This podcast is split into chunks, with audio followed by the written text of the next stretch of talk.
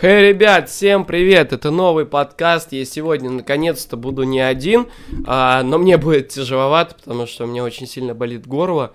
Вот, но записать выпуск я хочу, потому что смотрел матчи, мне есть что сказать. Отмечаем возвращение Гриши. Вот, я ему задам вопрос, где он пропадал, где вообще можно читать его тексты. Ну и, в принципе, мы затронем сегодня матчи Спартака Рубина и огненную игру. Это Сочи Локомотив обязательно, обязательно пересмотрите эту игру, если кто-то не видел, ну или слушайте наш, наш подкаст и подписывайтесь, конечно, подписывайтесь на телеграм-канал, на все, везде, мы везде есть, вот, не забывайте. А еще, кстати, крутая фишка, уникальный контент будет в Телеграме. Там я разобрал матч э, Динамо Ахмата. Вот, поэтому вы можете перейти в мой телеграм и посмотреть обзорчик матча уже там. И я сделал такую, знаете, свою ставочку, как закончится э, чемпионат России, то есть как будут распределены первые 8 мест. Вот. Ну а вам приятного просмотра желаю и всего наилучшего. Наслаждайтесь, чаечек, еда, ну или наушнички просто и хорошая прогулочка и прекрасное настроение перед тем, как вы начнете слушать наш выпуск.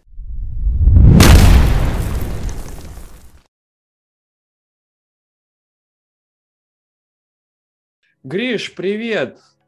Целую неделю, блин, тебя не видели. Где ты пропадал? Расскажи, пожалуйста, первое, всем это интересно будет, вот. И где ты пишешь, и на что подписаться. Давай, первые три пункта объясняй нам, где, где ты был вообще и где, где пишешь. Во. Да нигде не пропадал, просто работал, смотрел футбол. Пишу я на спорте, у меня есть блог, футбольное обозрение, есть телеграм-канал футбольное обозрение и сайт Реджиста тактический, где много материалов про там, топовые европейской лиги, про РПЛ. Тоже подписывайтесь, тоже много чего интересного помимо моих текстов есть. А еще, ребят, конечно же, вас попрошу прожать подписочку, подписочку на мой YouTube канал, поставить лайк, написать в комментарии вообще, как вам э, матчи Спартака Рубина и Сочи Локомотива. Давайте обсудим с вами. Еще, кстати, видео теперь выходит в ВКонтакте, Яндекс.Дзене, Рутюбе и на подкаст-платформах тоже есть. Тоже можете туда переходить и смотреть и слушать там, где вам удобно. А это очень важно. Да, Реджисту тоже читаю. А, вчера Гриша в соавторстве с Ильей Ковалем выпустил текст про а, Наира «Красная дыра Тикнезяна». Читайте про него. А, вот, э, ставьте там свои оценочки, пишите комментарии, ссылочку я оставлю. Вот. Ну, Наир прекрасный человек, правильно, да? Не, ну, к нему, ты, ты как к человеку, то претензий нет. Там, у него ситуация сложная. Как я в тексте говорил, это смена позиции, это вот э, смена стиля по ходу сезона. Конечно, в такой ситуации кто-то может, конечно, адаптироваться без проблем, а у кого-то, конечно, сложности будут. Кто-то может адаптироваться, а кто-то тикнезян, которому уже 22 года, ну, не знаю. Как-то, короче, ему надо исправляться. Вот, здесь вот так кратенько подведем, потому что с... у меня к Наиру такое себе отношение, на самом деле. А, сначала ярко вроде бы зашел, где-то какие-то нарезочки я смотрел, мне, в принципе, нравилось, а потом пошли только одни разочарования. Вот, но разочарование из-за одного такого его яркого а, плохого качества это тупые позиционные ошибки, из-за которых постоянно человек получает красный. Вот, и бьется, в принципе, с Черниковым за первую позицию а, главного удаляющегося человека нашего чемпионата России. Вот. Кто думаешь в этой битве под конец сезона победит, Черников или Тикнезян? Да я не, не знаю, мне кажется, что кто угодно может. Вообще, зависит от того, будет ли вообще Тикнезян играть, например, в конце сезона. Сейчас он еще два матча пропустит. Там еще останется четыре. Может быть, Рыбус будет уже твердым основным. что, если, с учетом того, что Черников все-таки ключевой игрок Краснодара, я думаю, что Черников к этому ближе.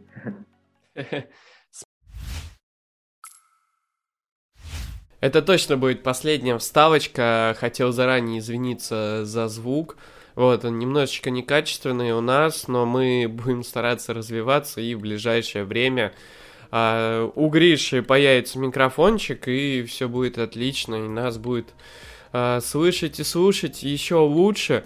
Вот, а если вы хотите поддержать и ускорить развитие нашего канала, а, вы можете задонатить нам денежку, копеечку небольшую, вот, всем будем благодарны.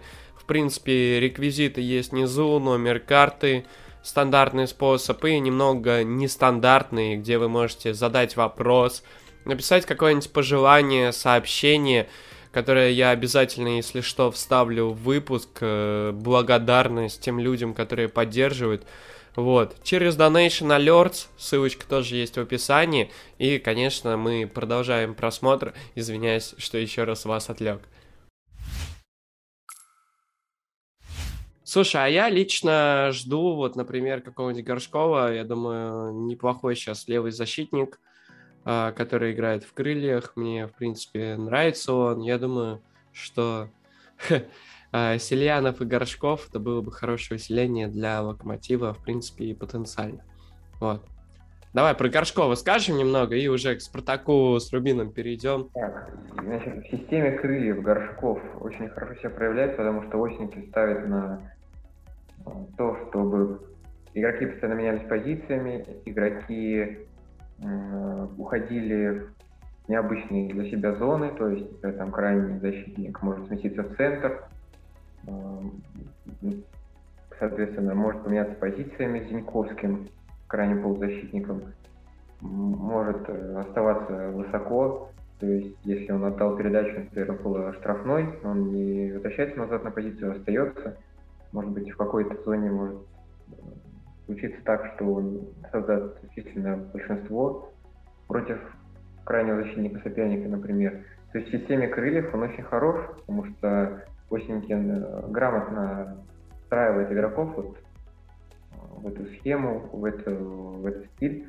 Но как будет в Локомотиве, сложно сказать, потому что зависит от тренера, который э, будет Горшкову, собственно, встраивать. Будет это компер, будет кто-то другой, пока не, непонятно.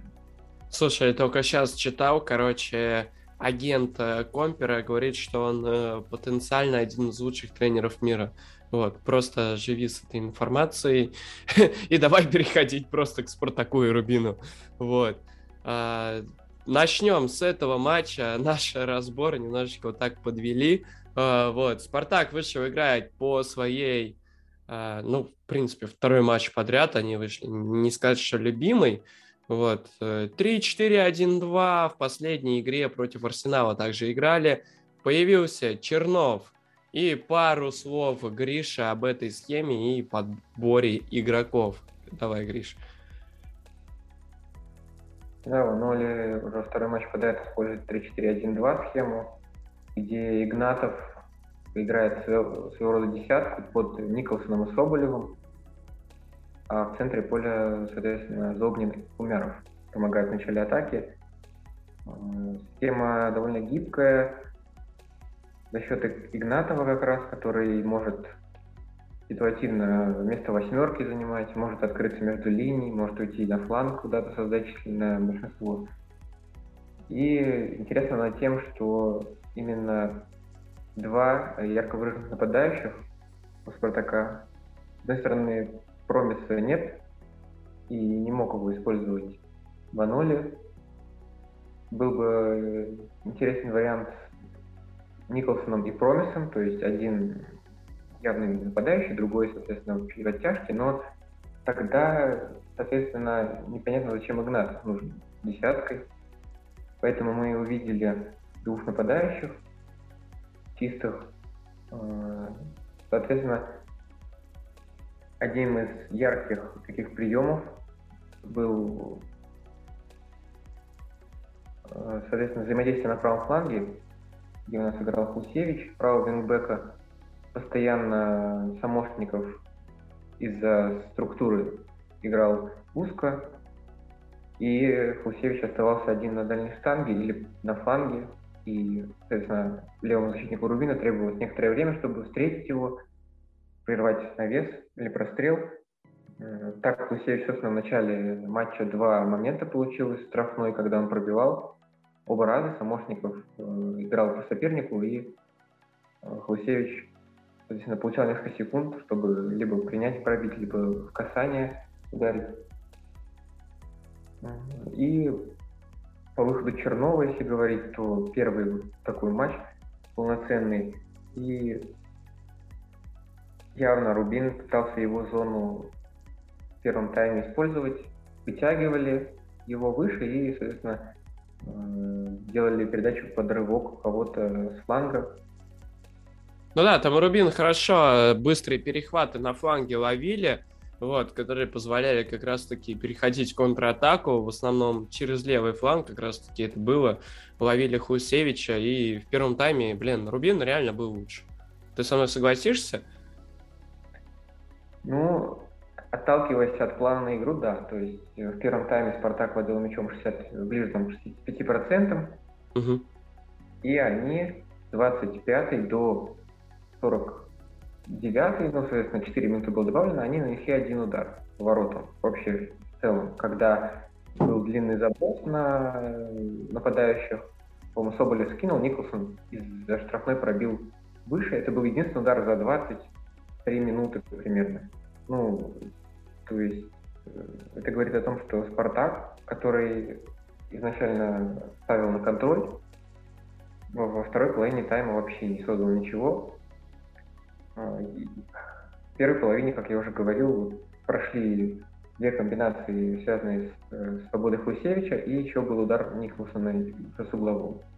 Рубин, который вышел играть вторым номером, вышел использовать пространство в контратаках. Как я уже говорил, чаще именно через зону Чернова-Хусевича выбегал, потому что Гусевич часто оставался выше, ну, выше, а Чернова пытались вытягивать и сразу делать пас ему за спину.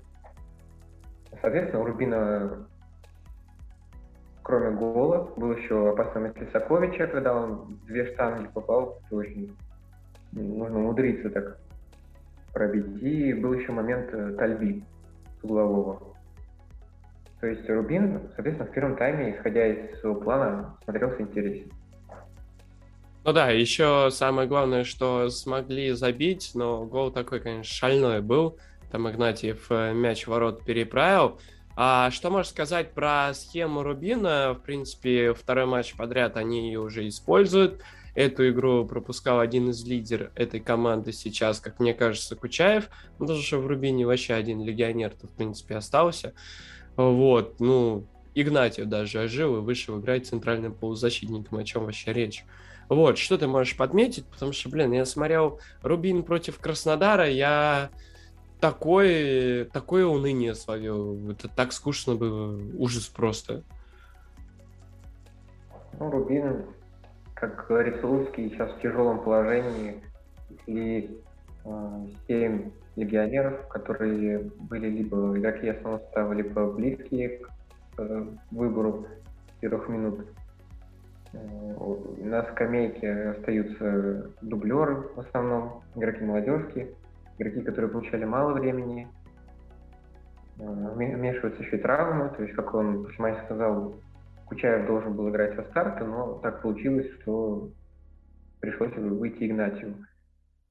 И с этим, конечно, Рубин сейчас не готов навязывать полноценно, то есть на весь матч, игру даже вторым номером. Явно во втором тайме чуть-чуть в обороне сели ниже, контратак стало меньше.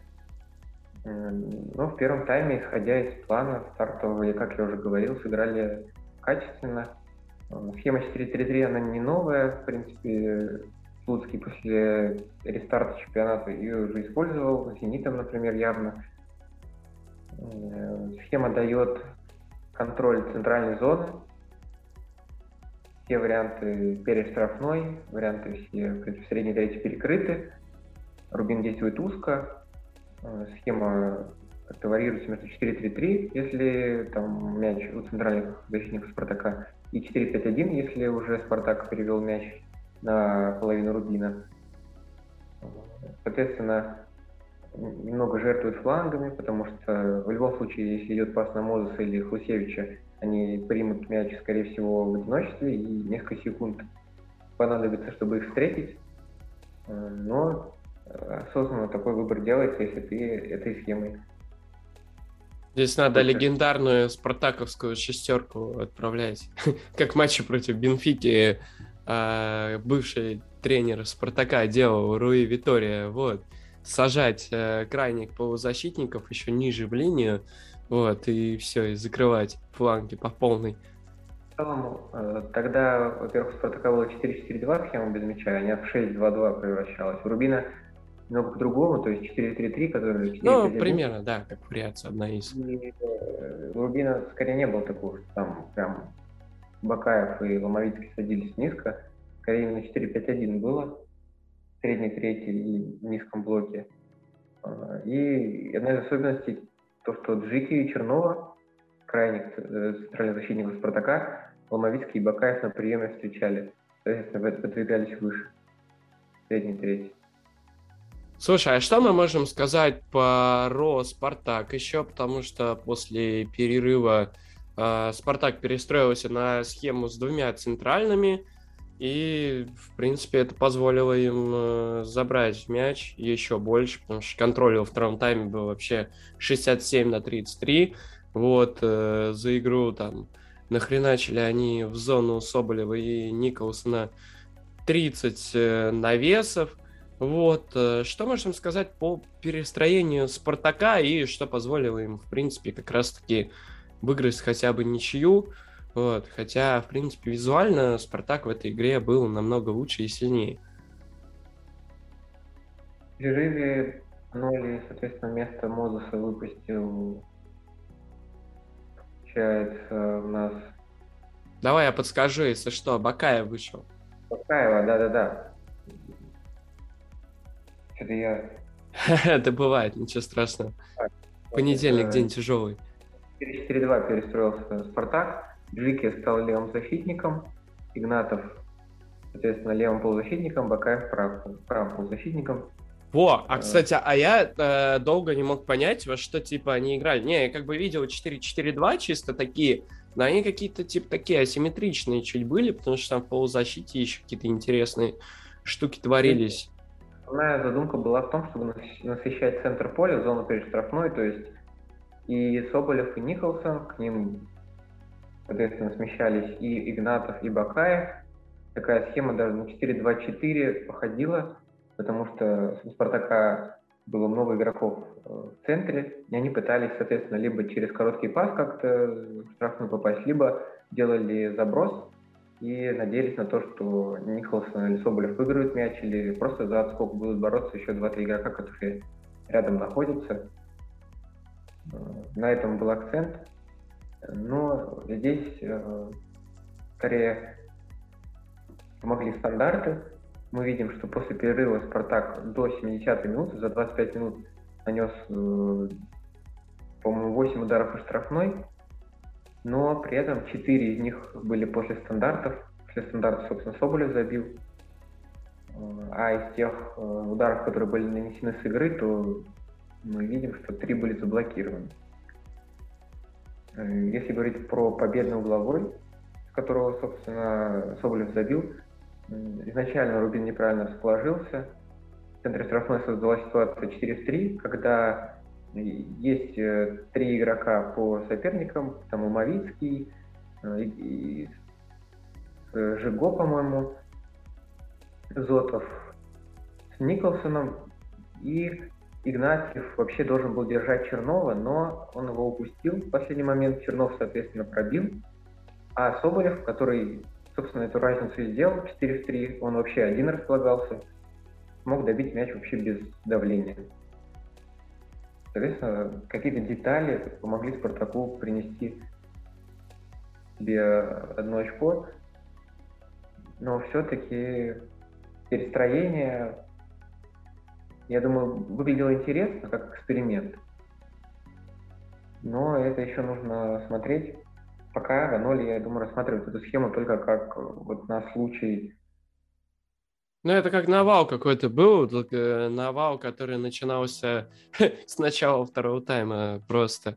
Вот, мне лично не понравилось, что, ну, знаешь, а, расстояние между линиями игроков, вот, например, между центральными полузащитниками и группой атаки были очень большие, и из-за этого, мне кажется, получалась очень разбитая структура, вот, и, ну, просто где-то продолжения нормальной атаки особо не было, то есть у тебя либо вариант ты отдаешь Хусевичу, который проходит по флангу, навешивает, либо налево отдаешь, то же самое, проходит игрок, навешивает.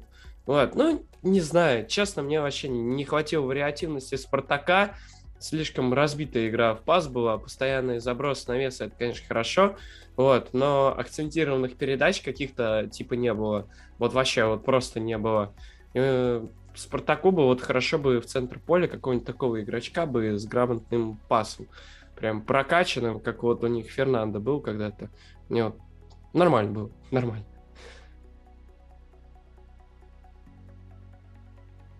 Ну, видишь, э, здесь такая особенная схема, то есть они решили насыщать центр, сразу четверо игроков в зоне перештрафной, а на флангах остаются только крайние защитники.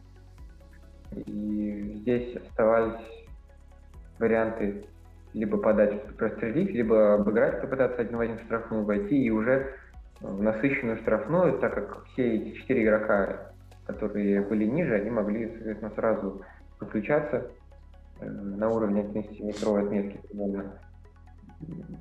Просто это такая особенная схема. Я думаю, Ваноли просто понимал, что Рубин будет владеть мячом еще меньше.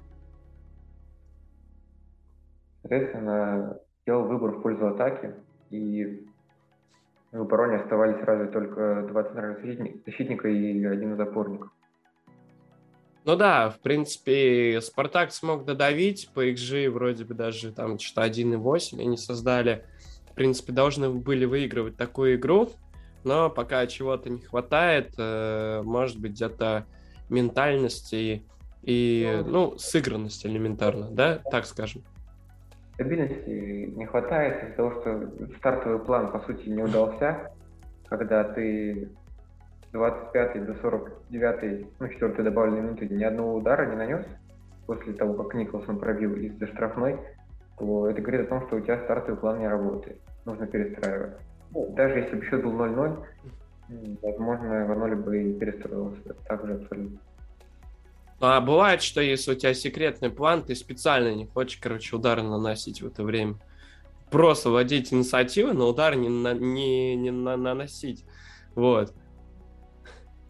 Что ты на это скажешь? Слишком гениально, мне кажется. Слишком гениально. Ну да, так только Гвардиола умеет делать со своими гениальными планами. Вот. Поэтому вот так. Да, в принципе, по этому матчу, я думаю, все, что мы могли сказать, мы сказали, правильно? Есть что-то добавить еще? Да, думаю, что выделить можно еще план Слуцкого до конца, то есть первый тайм это э, контратаки, именно через зону Клусевич Чернова чаще. Второй тайм уже более низкий блок. Он сам в интервью говорил после матча, что собирались, в принципе, больше времени навязывать свой футбол и не опускаться низко в обороне, но, соответственно, силы закончились, и пришлось во втором тайме уже в пользу обороны отказаться от частых быстрых выпадов. Но при этом все равно Рубин во втором тайме наносил удары штрафной, как после стандартов, так и в контратаках. Особенно момент Зуева запомнился, когда он покрутил э, соперника на фланге и штрафной пробил, но удар не получился. Соответственно, в рамках возможностей, которые у Слуцкого есть, я думаю, что в этом матче он свой план выполнил. Короче, надо радоваться, что Рубин заработал ничью, более-менее такую игру показали. Вот, это, по крайней мере, это было лучше, чем они играли против Краснодара. Вот, э, просто с визуальной точки зрения мне было на это как-то поприятнее посмотреть, и больше понятности было в этом матче. Вот. Ну что, переходим э, к матчу в Сочи. Игра, если честно, очень удивила своей яркостью, потому что не всегда увидишь яркость в игре Сочи и Локомотива, а особенно... Э, ну, Локомотива больше вероятность, конечно, увидеть яркость э, в игре, но не в таком матче Сочи-Локомотив. Э, вот, Гриш, слушай, какие ожидания вообще у тебя были перед игрой? Вот, и насколько сильно тебя удивил стартовый состав Локомотива, возвращение Прохина тоже можем отметить, а, вот, э, у Сочи. Я, кстати, даже не знаю, где он пропадал, у него травма, да, была, если не ошибаюсь? Да, по-моему, повреждение было. Вот, а что мы можем сказать с тобой про Локомотив? А, в каком, по какой схеме они вышли играть? Вот, э, мне показалось, что здесь 4-3-3, э, в принципе, было примерно как э, в матче с Ростовом. Матч с Ростовом мне тоже что-то казалось, примерно такой блок примерно был. Вот, давай развеем все сомнения, и ты скажешь, как все было на самом деле. Да, Локомотив вышел в 7-4-3-3, потому что Карпускас да, я правильно же говорю? Да я сам путаю, поэтому называй как хочешь. Ничего страшного, надеюсь, Артемий, Артем не обидится на нас. Вот. Карпускас. Карпускас. Да. Карпускас у нас э, играл в опорника, часто открывался над защитниками, помогал в начале атаки. А Бека Бека и Мардишвили действовали выше по, по, по всему полуфлангу. Бека Бека левее, Мардишвили правее, соответственно. И в нападении Кухта, левее, соответственно, Исидор, правее Керк. На бумаге схема очень гибко выглядит, как 4-4-2. А, но локомотив владения отдал в первом тайме, и мы могли, в принципе, видеть только если быстрые выпады или немногочисленные минуты позиционного владения – Конечно, интересный вариант, тем более, что у Сочи тройка защитников в начале атаки. Соответственно, Кухта, Керк и Зидор могли один в один накрывать центральных защитников сочинцев. А Бека Бека и Марадишвили встречали Набова и Салагова. И Карпускас э, страховал всю структуру Э, если говорить именно про прессинг в центре поля, соответственно, э, Рыбус и Шелоглядов встречали Мукарчука и Маргаса.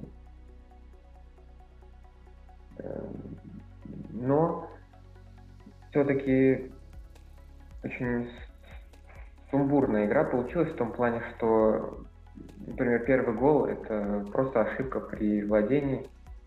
Здесь сложно структуру перестроить, такой быстрый промежуток времени, и как бы не пытались вернуться назад, Сочи был лицом к воротам, быстрый пас в штрафную и забитый мяч после добивания.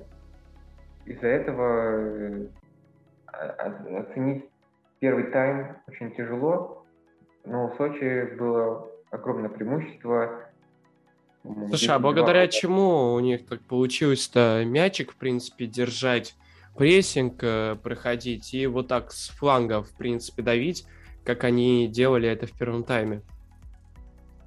Ну, грамотный прессинг, потому что Федотов специально под локомотив э, перестроил структуру так, что центральных защитников накрывали Юсупов и Ангбан. Кассьерра опускался либо чуть ниже и встречал Карпукаса на приеме, либо до вратаря. Прессинг шел. Макарчук и Маргасов, соответственно, встречали Рыбуса и Живоглядова на приеме. а на Боу и Салагов в центре поля накрывали Бардишвили и Бека-Бека. И этот прессинг э, создал огромные проблемы. У Локомотива возникали сложности с выходом с своей половины. Часто приходилось делать длинные передачи с надеждой, что Кухта зацепится. В позиционной атаке Сочи в целом на уровне Российской лиги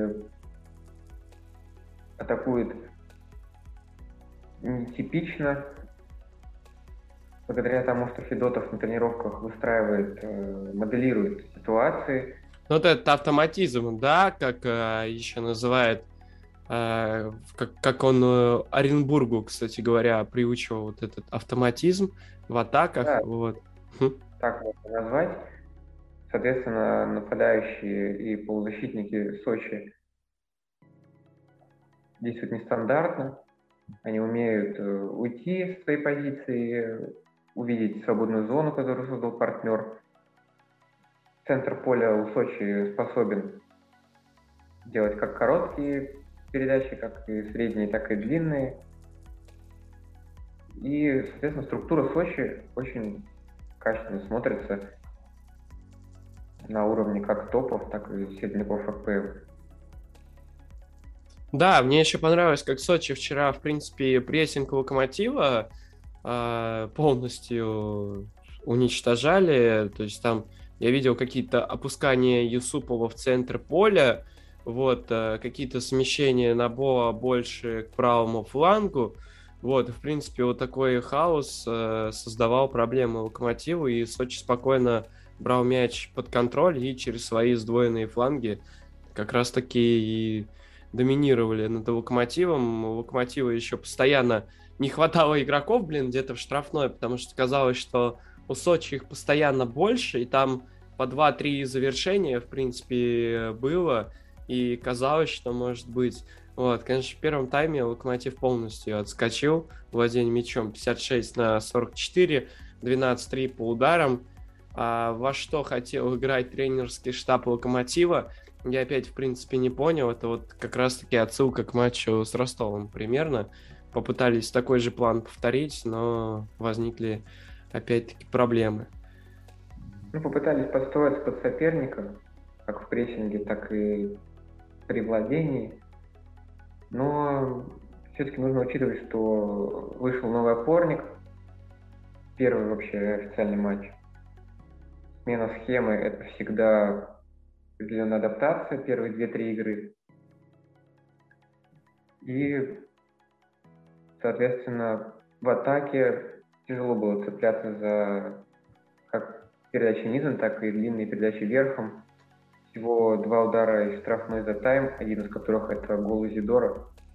Здесь нужно говорить о том, что 1-1 после первого тайма такого содержания это очень счастливый результат, я бы даже сказал.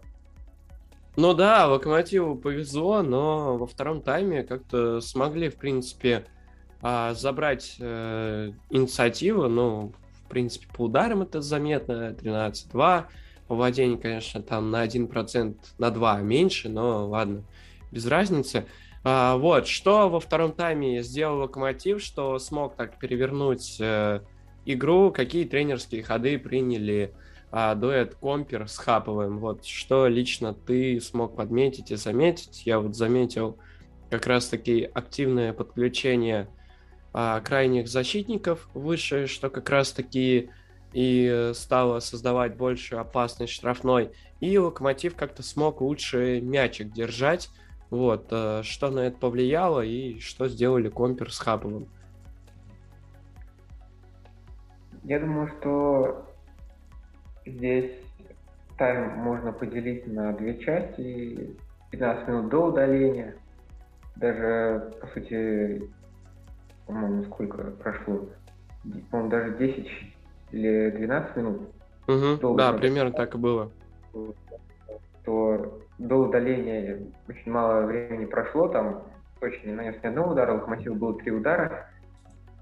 Я думаю, что это очень маленький отрезок, чтобы какие-то глобальные выводы сделать о том, что поменялось и что Локомотив коренным образом изменил. Говорить сложно. 9 на 9, и опять же, после удаления, получается, нанес 8 ударов и штрафной. При этом нужно все-таки делать скидку на то, что 5 из них это стандарты, по-моему, все-таки 6 ударов и штрафной. Нужно проверить, это будет. И лишь один из них э, в пятерке, 5 ударов со стандартов.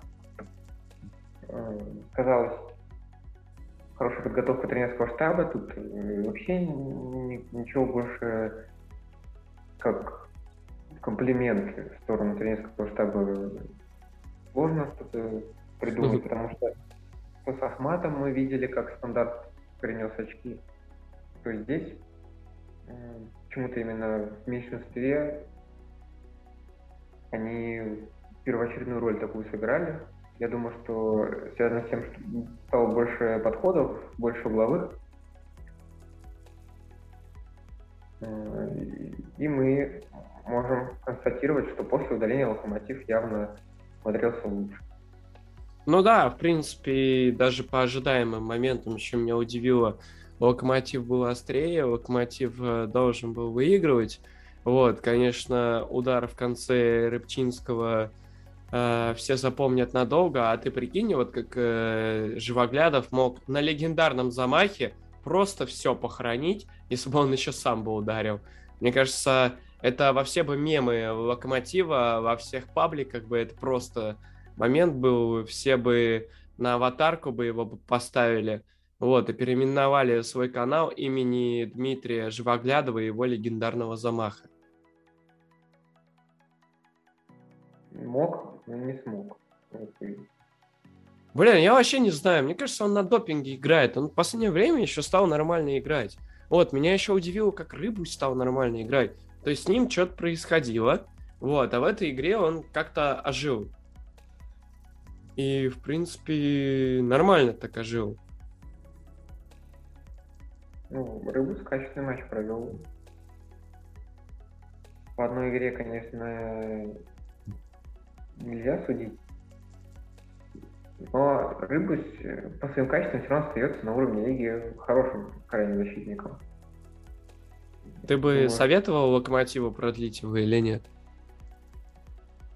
Ну, зависит от того, какие у них транс... ну, планы на трансферное окно летнее.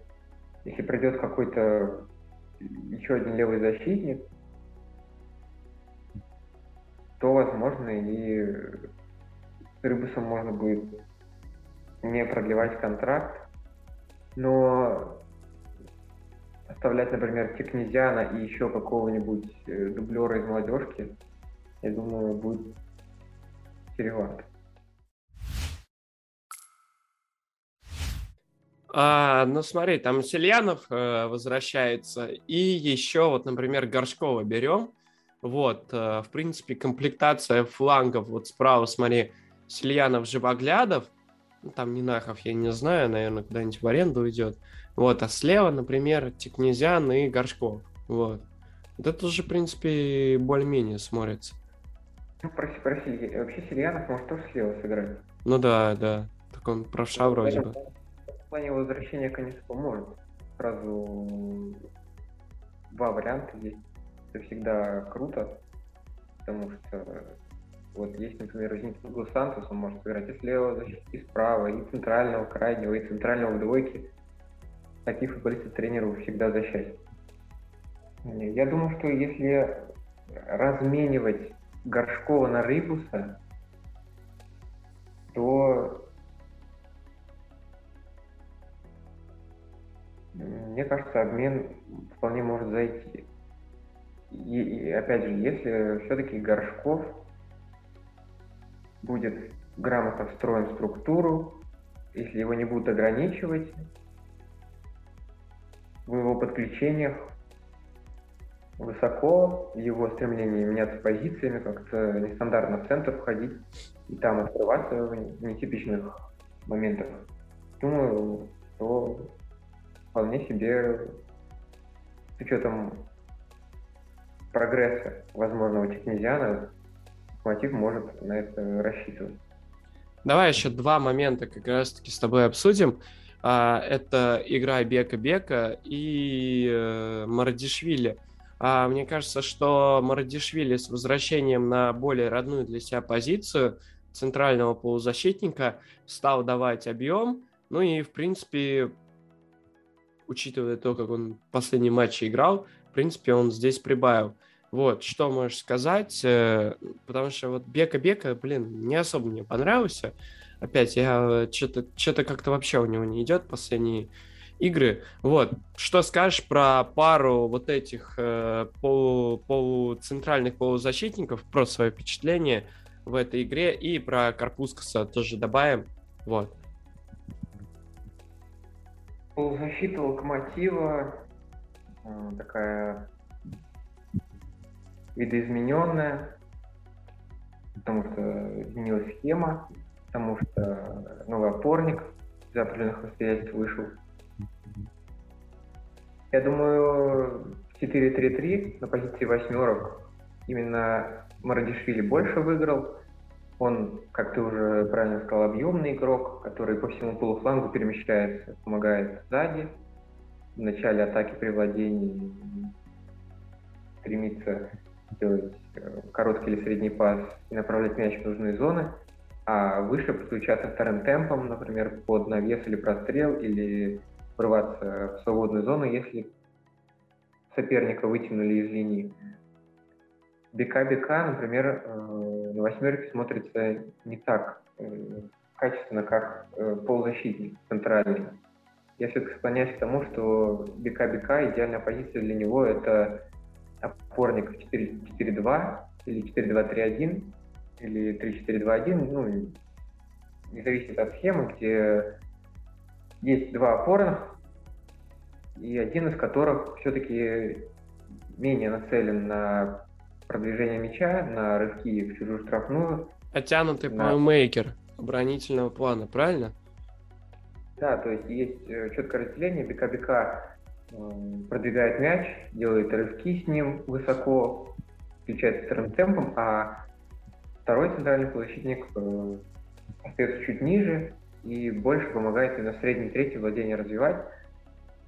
Мне кажется, пара Барина БК-БК оптимальная вполне. Но пока не, не было длительного возможности их наблюдать вместе. Они выходили в паре э, осенью, но весной пока БК-БК то отсутствовал в старте, то выходил десяткой со Спартаком.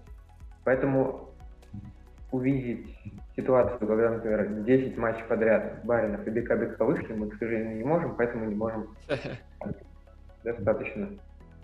Если про Карпускаса говорить, то для первого официального матча, в принципе, он понимал свою задачу.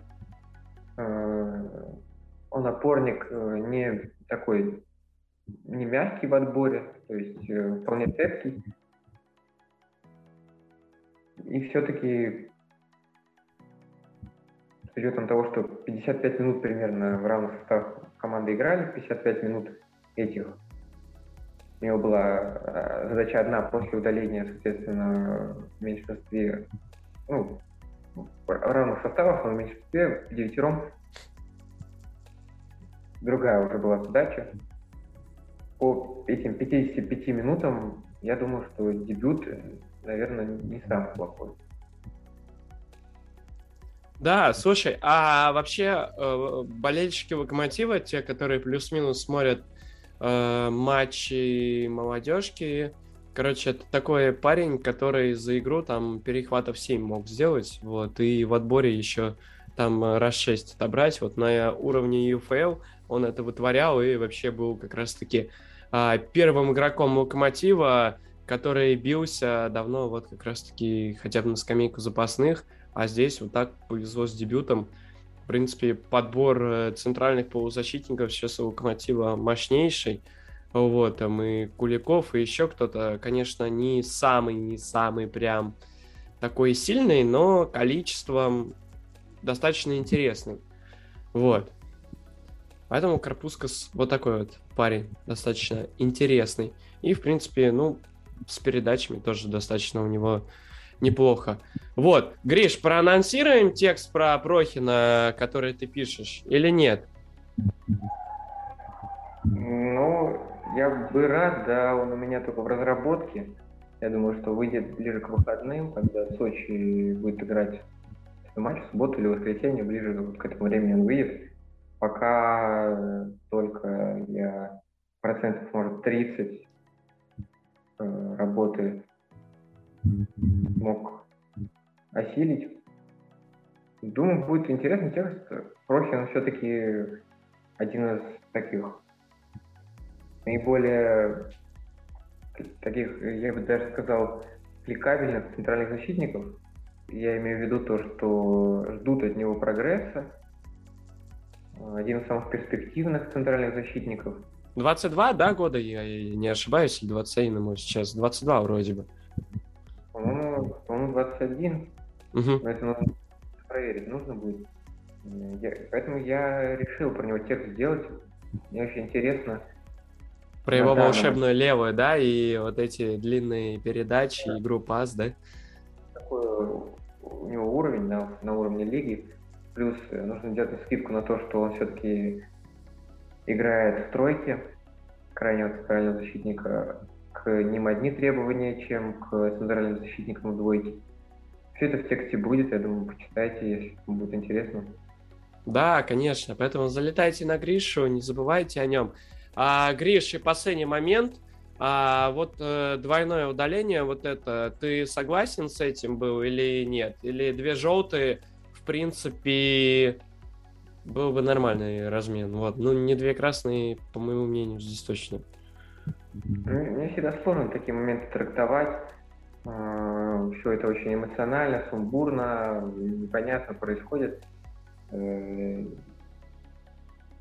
возможно, судья все-таки решил, чтобы в дальнейшем на поле никаких провокаций, никаких э, стычек между Перкухтой и Родригал опять же не было, решил все-таки удалить их, возможно. То есть им двигало не то, что этот момент там, какой-то опасный, вредит э, там, здоровью футболистов, а то, что в дальнейшем могут продолжиться такие ситуации. Возможно, это их двигало, и он решил красные карточки обоим раздать. Да, в принципе, наверное, так и порешал Казарцев, решил так сделать. Вот, ну а мы решаем то, что мы записали этот выпуск, сделали все нормально, а Гриша продолжит про левоногих игроков писать. Э, ему нравится э, левая нога у футболистов. Он считает это недооцененным моментом. Вот, и будет, в принципе, в своих текстах это развивать. Это отличительная способность. Прикинь, отличительная способность журналиста писать только про, ну вот, разборы игроков, только про тех, у кого, кто играет левой ногой. Вот. про русских особенно. Это как-то слишком узкопрофильно, мне кажется. Но это, ге... это гениально. Ну, да, может, кто-то займется, там, опишет всех левоногих футболистов, его возьмут скаутом в команду, где только левоногие играют. Ну да, да, да, да, да. Мне кажется, Никита Васюхин уже это сделал. Вот. Но на такой ноте мы завершаем выпуск. Э, Гриш, спасибо. И всего всем наилучшего. Что еще сказать? Интересно, судить самые такие зрелищные, самые ожидаемые матчи тура на еще, получается, вчера, вчера еще были матчи, буквально по горячим следам, как раньше была передача. Ну и, конечно, спасибо всем, кто досмотрел или дослушал до этого момента. А, вот такой вот выдался где-то горячий, где-то не горячий тур. Вот, но единственное пожелание, давайте мы с вами будем гореть и идти только вперед. Вот, вот такое напутствие, на этом мы завершаем выпуск, и всего вам наилучшего, как вы все знаете.